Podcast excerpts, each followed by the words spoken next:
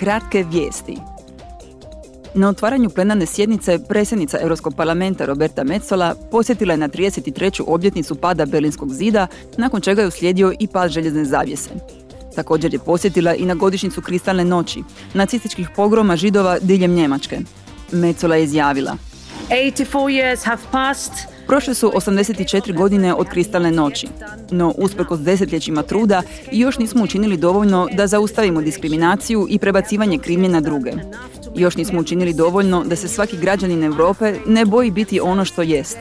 Dopustite mi da danas ponovim da smo predani borbi protiv mržnje, poučavanju toleranciji i poštovanju i borbi protiv antisemitizma i zaborava.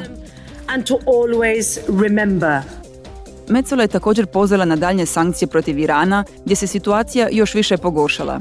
Dodala je da je potrebna međunarodna istraga o odgovornosti opresivnog režima za aktualna kršenja ljudskih prava. Zastupnici su u Briselu raspravljali o ishodima listopadskog samita Europskog vijeća. Na njemu je bilo govora o ratu u Ukrajini, energiji, klimatskim promjenama, Iranu i odnosu s Kinom. Otvarajući raspravu, predsjednik vijeća Charles Michel izjavio da je taj samit na kojem su glavna tema bile cijene energije, bio ključan jer su ga podjednako iščekivali građani, poduzeća i vlade. Rekao je zastupnicima da su sudionici postigli dogovor i osmislili rješenje. At our European Council meeting we set out a plan of action. Na sastanku vijeća dogovorili smo plan djelovanja koji se sastoji od devet konkretnih mjera. Također smo zatražili od komisije da iznese konkretne zakonodavne prijedloge. Rat u Ukrajini i energetska kriza direktno su utjecali na naša gospodarstva i na naše građane. Vrijeme je za djelovanje.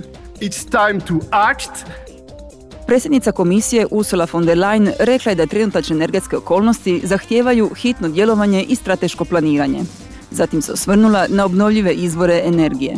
It is no exaggeration to say that we stand at a crossroads. Nije pretjerano reći da smo na prekretnici.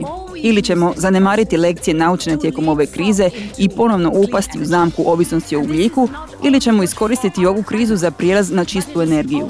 I to nije dobro samo za našu klimu, nego i za našu energetsku neovisnost, pogotovo u vremenima nestašice plina. A scarce commodity. Dodala je da je komisija povećala potporu za europske energetsko intenzivne industrije te mala i srednja poduzeća kako bi im osigurala pristup energiji po pristupačnim cijenama. Tijekom plenarne sjednice zastupnici su podržali ukidanje kontrola između šengenskog područja i Hrvatske. Vijeće sad mora jednoglasno donijeti konačnu odluku. Trenutačno šengensko područje uključuje 26 država članica.